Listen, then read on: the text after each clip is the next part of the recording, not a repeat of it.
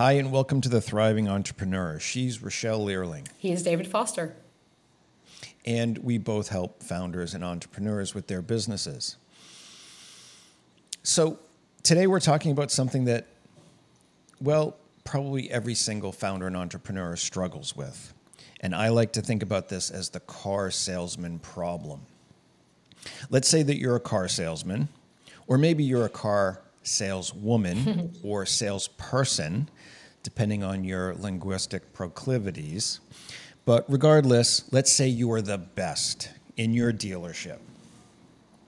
You sell minivans and four wheel drives and subcompacts and even those fancy sport models that come with the fancy wheels and the little badges that tell everybody that you spent just a little bit more on your vehicle. You make the most sales, but also customers are very happy. You have a 4.2 Google review rating, which in car salesman land, salesperson or saleswoman land, is actually pretty good. Congratulations, says the ownership of the dealership. Now you get to be car sales manager. Because you could sell all those models, now you get to make people's schedules figure out vacation policy, interpret the health insurance. Oh, and by the way, those two people hate each other. You're going to have to fire one of them and hire somebody else. And therein, for me at least, lies the weakness of Western capitalism.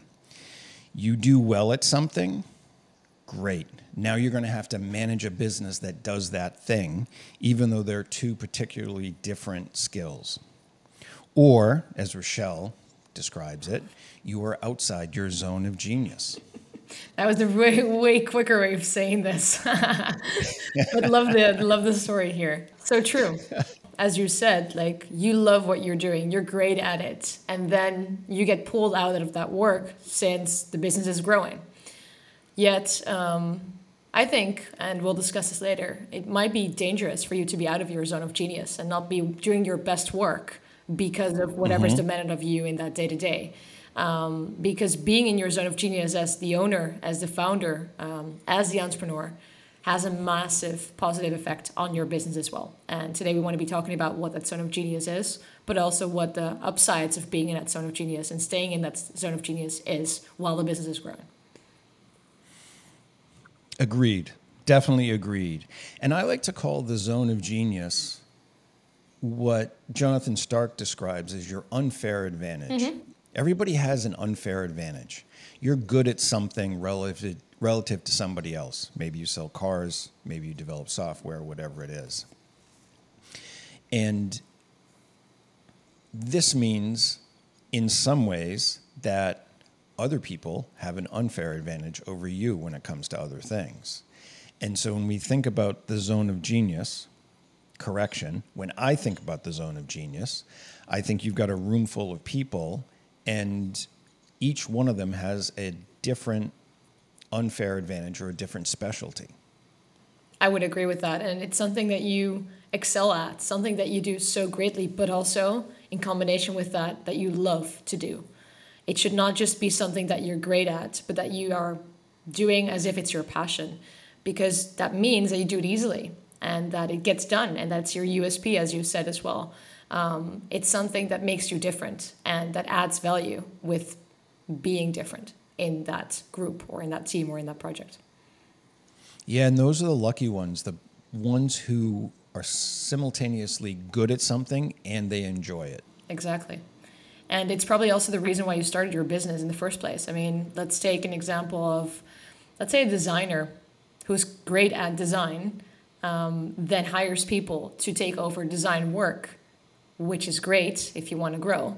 But if you no longer do what you're great at, which is designing, then you might up maybe not wanting to be in that business anymore. Um, because that was your magic. That was something that lit you up. And that's probably why you started the business in the first place. And that kind of points to actually what is a huge theme in a lot of my work is that what got you forward is your skill, and that skill is not the same thing that you're going to need to run a business. And I think there's two ways to look at that. One is well, let's call it Rachelle's positive way, which is stay in your zone of genius, stay with what you're good with. And the negative is if you're going to run a business, you're going to need more skills. You're going to need more knowledge. You're going to need more experience doing something other than that. And how do you how do you balance that, right? Especially, I think that the startup culture does us no favors. That if you can come up with a good invention, you must be able to run a multi-million dollar business. And those are two very, very completely different things. You can get involved, take your designer example. You can help designers. You can actually do some design yourself. But if you're going to quote unquote run the business and you've got employees and clients and growth and strategy and investors and all those sorts of things, who's going to pay attention to that? Exactly. So as you say, basically your your role changes completely from as you say being in certain skill sets, using that skill set to earn money towards managing a company, managing a team and all the problems that come with that and kind of forgetting about how, why you started because that's it. That's the danger and it can also be a good thing for many that people just really love being that manager and are really great at that um, and don't really care about how they started out because maybe they were part of a designer team or developer team to get something off the ground, but now they actually enjoy, you know, the next uh, phase. But there's also a danger in forgetting about what you do best and just being in everything, being a generalist. Because probably what makes your business different to competitors, to clients, is that one thing that you are really great at. And on the one hand, you can definitely um, educate others to do that work as well. And obviously, not saying that's a wrong thing, but somehow how you did that was a USP to the company that made different, that made it flow. And um, it's something to keep in mind in that change, in that transition. Transition. In my mind, that's the biggest piece that's often missing when somebody is growing a business. Now, if you're a designer, if you're some sort of solopreneur, and you start to get more and more work, yes, there are things that you can hire out.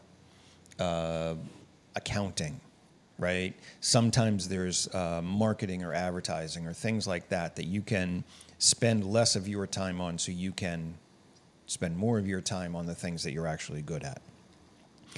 But when you start to hire, who's going to manage those people?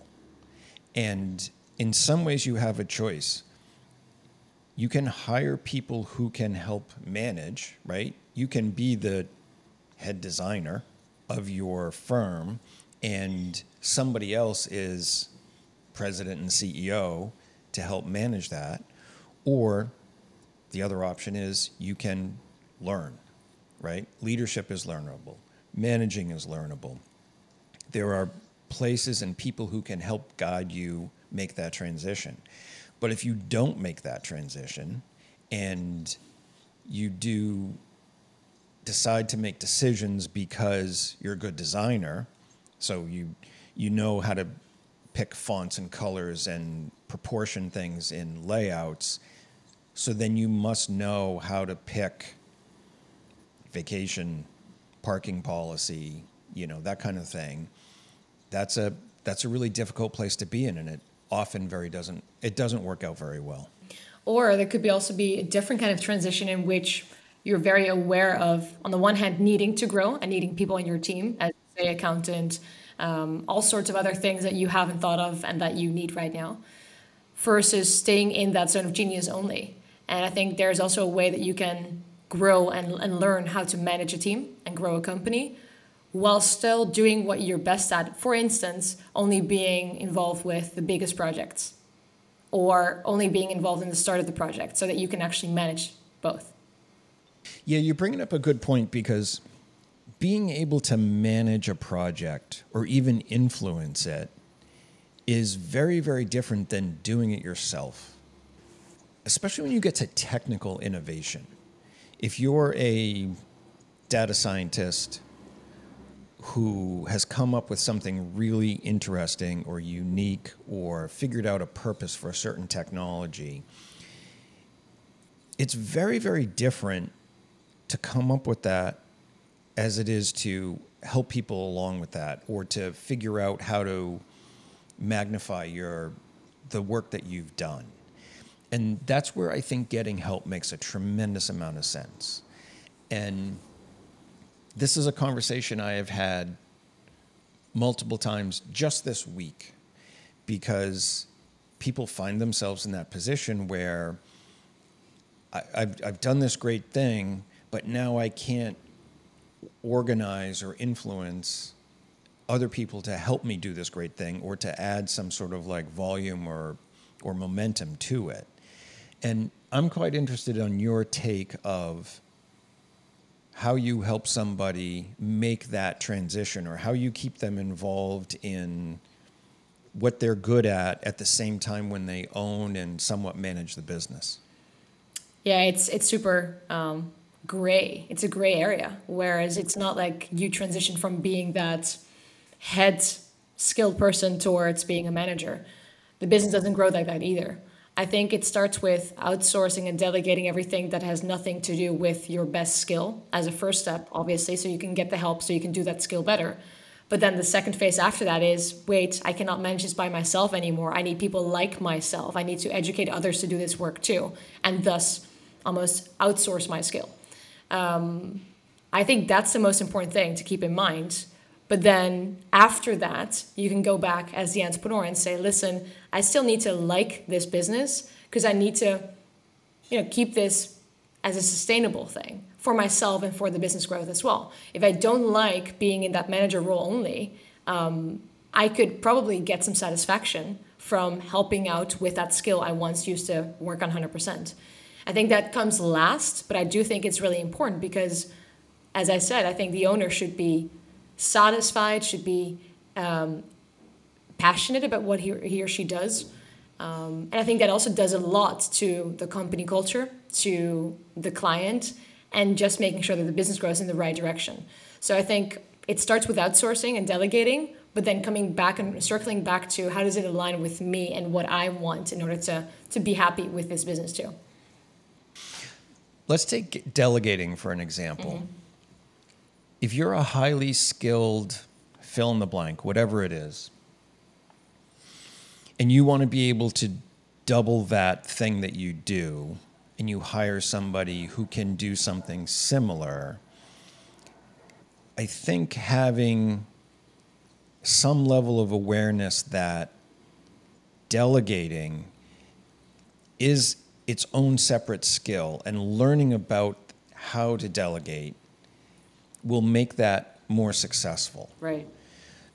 You're a coder, you're writing code. My God, I can't get through this by the time the deadline is. I'm going to hire somebody who, in some ways, has similar skills, similar unfair advantage. This is what I, this is what I want to have happen, and just merely telling somebody isn't enough.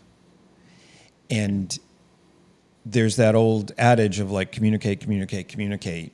Oh, and then when you think that's done, communicate again. Because making that clear between you and the other person, that's a skill. Mm-hmm. And people can help you with that skill. You can read about it, you can ask for feedback, but it's not a plug and play solution. And you get into that realm of expectation you're a senior engineer, you're a 20 year designer, you're a graduate of this dental school. I'm making the assumption that you should be able to do these things and that you would know that you would do them the way that I expect.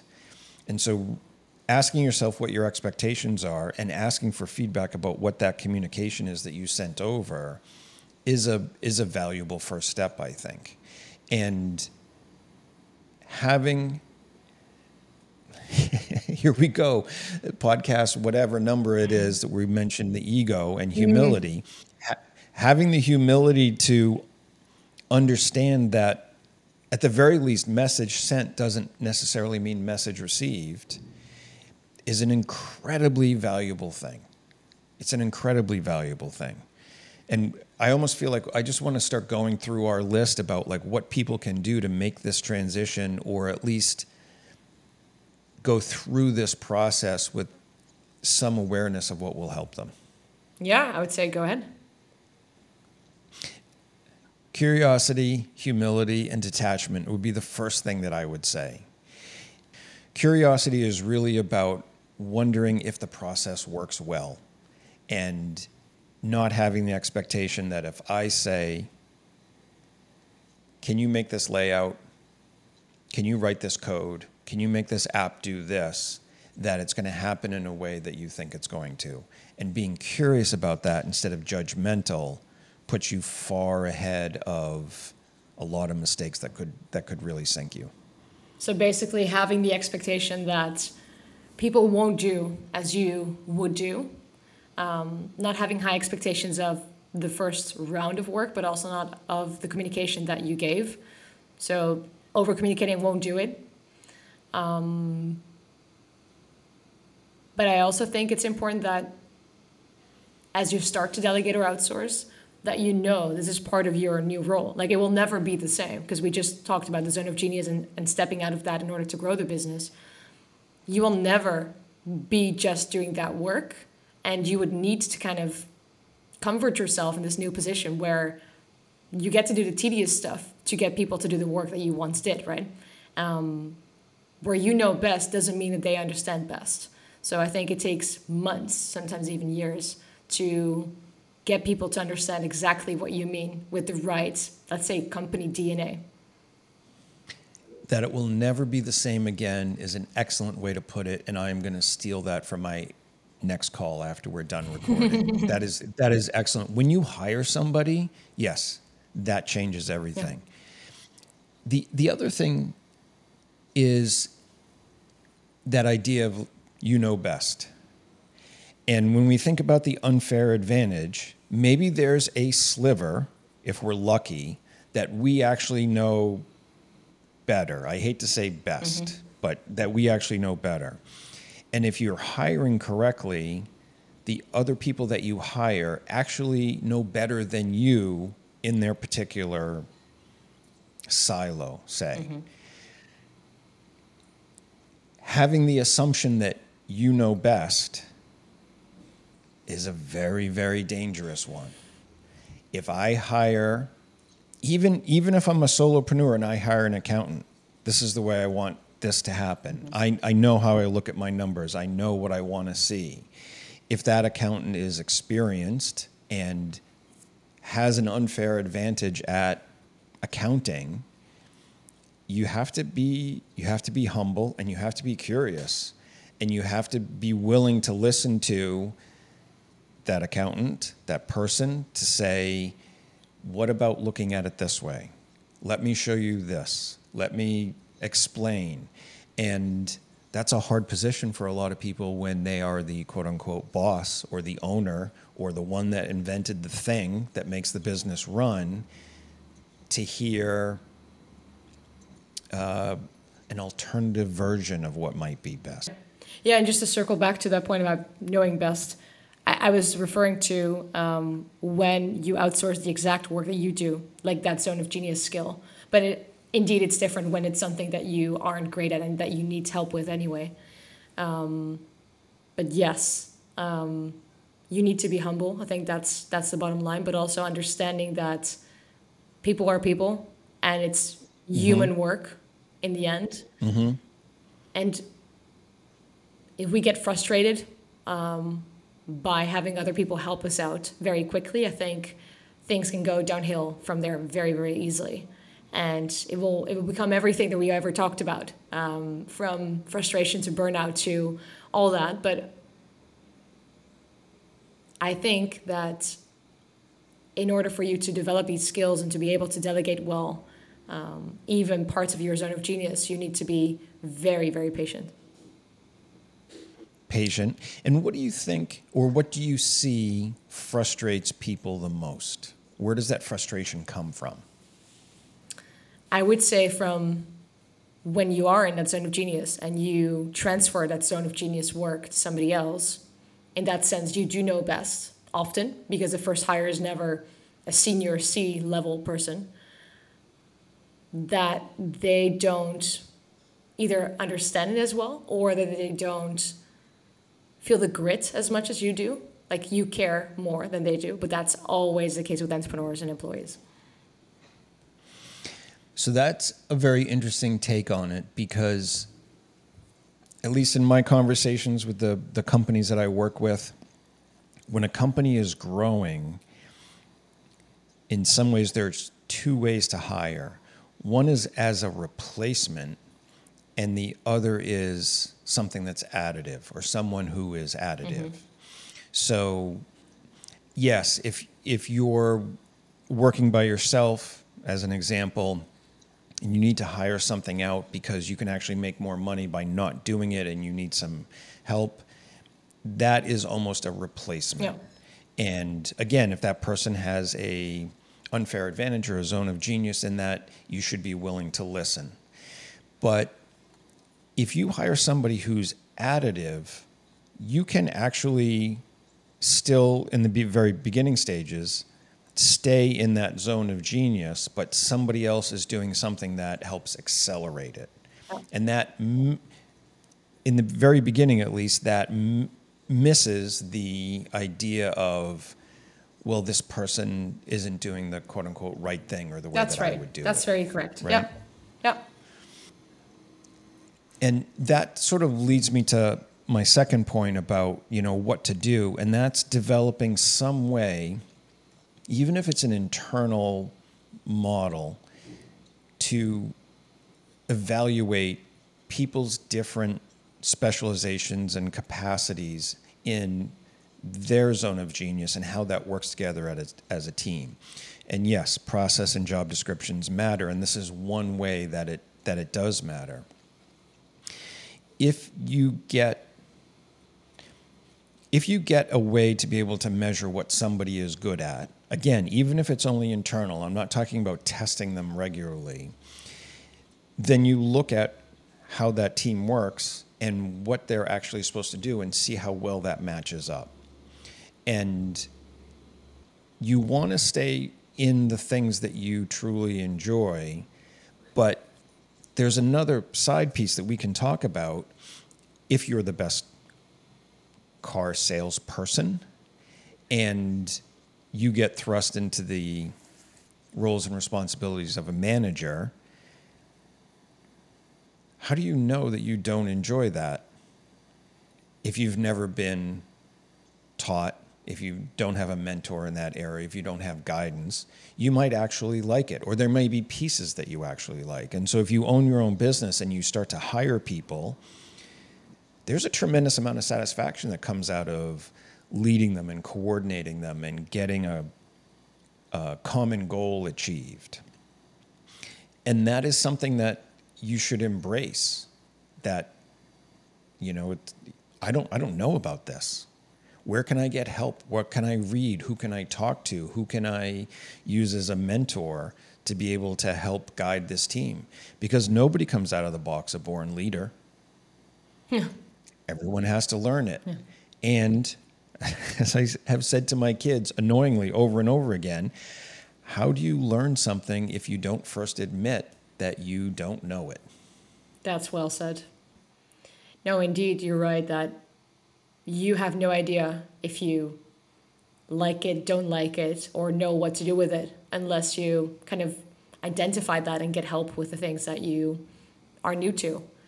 And um, in that sense, the things that you might not understand yet or are not great at can actually become your zone of genius too once you figure out how it works and that you actually get a hang of it. Um, just a side note about zone of genius, um, the word I've been using a lot, but there's also a thing called zone of excellence. And if you put these two together, zone of genius and excellence, excellence is where you excel at, that you're great at, but don't really enjoy, can still be draining, versus genius, where you actually really love the work itself. So I guess in that sense, that the unknown parts of leadership, when you start to delegate and, and hire a team, can become zones of excellence too, or even geniuses. And I think we're kind of touching on you know, Carol Dweck's famous book, Mindset, where if you have a growth mindset, obviously that means you have to admit that there are some things you don't know or you can't grow. But if you have a growth mindset, then you actually have this great opportunity. You're looking towards leadership, management, stra- strategic thinking as something that you can embrace and learn and really get the the people around you will give you the feedback. You know, hey boss, that's a really terrible idea and let me explain why. And if you're humble enough to listen and you're curious enough to be able to say, well, what would be a better way to do it? How do I combine what my unfair advantage is with what this person's unfair advantage is? And we get the whole group further. That's a really good recipe for success. Really, really good recipe for success. Mm-hmm. And so having that growth mindset, I think, is really important. I'm just thinking this is a completely different question. But let's say that let's go for it. Okay. what if you you start to hire, right? You you've been a one man show, two men or two women show. Um, mm-hmm. You've been doing great work with your clients. You have to scale up, get some people on board, etc. Thus, you step out of that zone of genius more because you start to be a manager, as we just talked about, leadership, all that stuff. There might be a moment in time where you have learned the skills of being a leader. Um, you're you're pretty okay at it, maybe even good at it, but something is missing because you're no longer doing that sort of genius work. What would you say to that? Would you say take something of that back, like put that into your workday again, or would you say that's just not part of growing a business? So business business is growth sake first, let's say. I, I fielded a version of that question many times, and my my two responses have always been make the decision which is more important to you. Practicing that craft that was the kernel of what started the business, or find somebody who can do the things that are necessary in the leadership and managing of the business to have that growth that you really, really want. Or, you know, maybe 2A would be decide not to grow. Yeah. Just be happy with what you have, you know, which is being happy with what you have is much more important than trying to impress the people around you with what you've what you've grown. Not an easy decision, mm-hmm. but a necessary one, I think, because you can't have both. And then about the first one, practice your craft. If you're a designer, a coder, if you've developed a product, that is a very difficult thing to keep doing over time without change. Now, if you're a, I don't know, a public speaker, you know, there's not a lot that's going to change there. But if you've developed a, you know, innovation in, in a medical product or pharma, that's not something that you can keep doing over time. It's almost a discrete event. And maybe you want to continue to research, fair enough. But it's not like it's not like that day that you invented something or you realized that you had, you can replicate for years. No. So I think that's how I would answer that question. And then the other thing that that you're sort of bringing up is you're two person firm and you decide, well, we have to hire. And I would want to almost like reel back, take half a step back, and say, learn about leadership, management, coordination, process, job descriptions before you hire. Even if even if the demand is pressing and even if you only spent a few days learning about that, and getting resources, you're going to be so much better off than if, oh my God, the deadline's coming. We just need somebody. I just need bodies in here. well, you know, the other interpretation of that is you could just get dead bodies and stack them in the office. You've got bodies. It like it it's not necessarily going to help because just getting somebody in here sometimes produces more chaos than the benefit that they bring. So what you're basically saying is be wise about this, be mature about this. Don't just do this out of fear and just get somebody on board just for the sake of doing the work. Um, and in the end, it, it we want something to, to be grown for long term too, as is the team. Like the team should be something that we nurture that you know is sustainable, that stays together, that has a culture, that has something that glues together. And if you come from that mindset, it's just rather let me just get a pair of hands, just get this done. But that can always happen, you know, once or twice, and you know, get an intern for that. Um, but yeah, interesting because going back to the question I asked you and the different answers you gave, it's almost a question of how important for you is it to to really do something you love versus learn something new, get out of the comfort zone, and even see if that is worth it to you, because it can become a thing of do I want to grow, do I want to plateau? Is it good enough for me just to stay small? But then it can also be survival. So it can also be something that you have to just get out of your comfort zone, just see what it's like to do leadership, uh, to be part of a team and to hire. And you can always delegate that whole thing, that whole management and hiring and leading to somebody else later. Yes. Yes. And there's a big difference between getting out of your comfort zone and going to a leadership course or reading the books or going to talk to somebody or hitting somebody up that you just think might have some advice about this and oh what the hell i'm just going to hire half a dozen people and see how it goes. And that is that the second piece is just a recipe for a disaster. Because i think that you know most most people who are new to leadership don't realize how big of a piece stepping aside is. The coach of a team rarely gets out on the field and and plays. Mm-hmm. And that analogy is you know is quite straightforward. Yes, there are leaders on the field, but even those leaders on the field don't always do the thing that needs to be done at at those particular moments. And so when you're thinking about hiring, expanding, growing a team, building a team, you have to realize that the team is going to do the thing and you are going to in many ways step aside. That doesn't mean team members aren't going to come to you and say hey what about this can I bend your ear about that? What's your opinion? And you have to make some incredibly difficult decisions sometimes. But you're not going to be the gladiator movie where you're actually fighting all the fights along with your troops. And this kind of brings me back to the analogy of my business is my baby mm-hmm. that we talked about last time. As the business is still small. It is a baby. It needs to be taken care of 24 mm-hmm. 7. It needs support, it needs nurturing, it needs all this stuff to make sure it you know, goes in the right direction. But at some point, it becomes a teenager and they go their own way. and you know, you cannot influence them as much as you want. And you wish you were there all the time, but you cannot be, and so on and so on. So I think it, it really goes with that as well that we have to learn to let go with business too.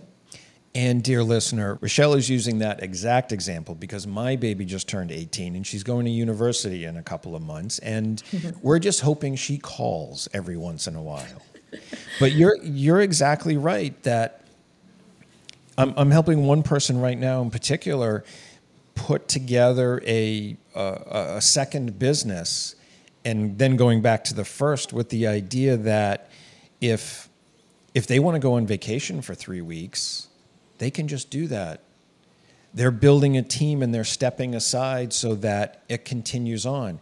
And he's very he's becoming very satisfied with his role because there are particular skills involved and he can sort of be not only the leader but also the the voice of experience to be able to talk to some of the other people and say hey what about this this is what i this is what i see this is where it can go but he's also got to learn.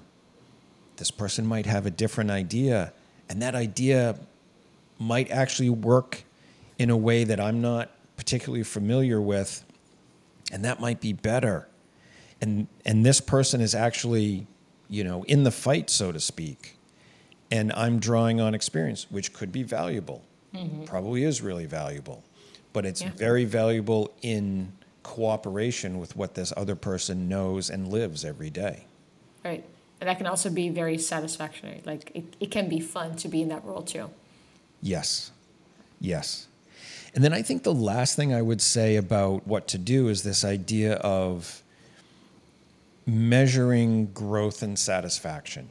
I think it's really important, and I realize I'm sort of crossing the line a little bit and getting into your area, but I think it's really important to say, okay, you can do all this work, but let's keep track of how happy you are, how satisfied you are, how fulfilling all this is. If you're doing $10 million a year this year, you may not actually be happier doing 20 next year. Maybe you will. Or maybe you want to move the business to a different place. I'm not saying that it's necessarily not a happier place, but keep track of that. Don't let the external validation, opinions, other people's goals and aspirations define what's important to you. Well said. No, that's that's exactly the the friction I feel with this topic. That on the one hand, we want to be doing what we're great at, and we know we're great at at the beginning of a business, probably, most probably. But then we might up getting a little bit confused with what we're really great at because we are learning new stuff and it, it doesn't feel as at home as the things we used to do. But we should be open to that new role and mm-hmm. I think there's there's a combination, as we just said, there's a combination to be made between leadership and, and staying in your zone of genius or finding a new zone of genius, and that's all good. But yeah, in the end, um, there's there's a argument for growing the business as, as fast and as hard as it can to its maximum potential. But if you are really, really, really miserable in that new position, uh, you're not passionate about your business anymore. I think we should also talk, and it also has to do with zone of genius and you know, seeing what, what aligns with you. For me, bottom line of this conversation is also that we should be willing to understand that we have to let go as the business continues to move on, to grow, and to mature, and not holding on to the only thing that we know, and still find joy in that new place and understand that this is part of business growth. Completely agree. And I would add to that you have to let go of certain things and then take hold of others. So it's not like letting go, you're just sending it out into the wind for whatever happens. But it's letting go of that thing that you used to do a certain way and then holding on or taking hold of the team and the direction and the strategy and your position as leader that's very different. And I think, to your point, I really want to emphasize if anybody takes anything away from this, it's that when you're in this position in a small business as a founder and entrepreneur, the best thing in the world you can do is realize that there's a transition in your role.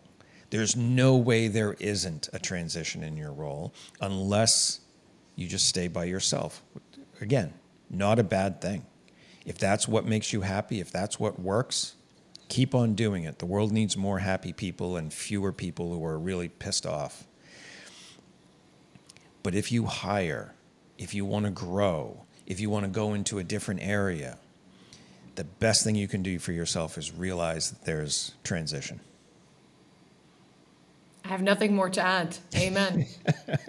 and I just want to take one more opportunity to say curiosity, humility, and detachment.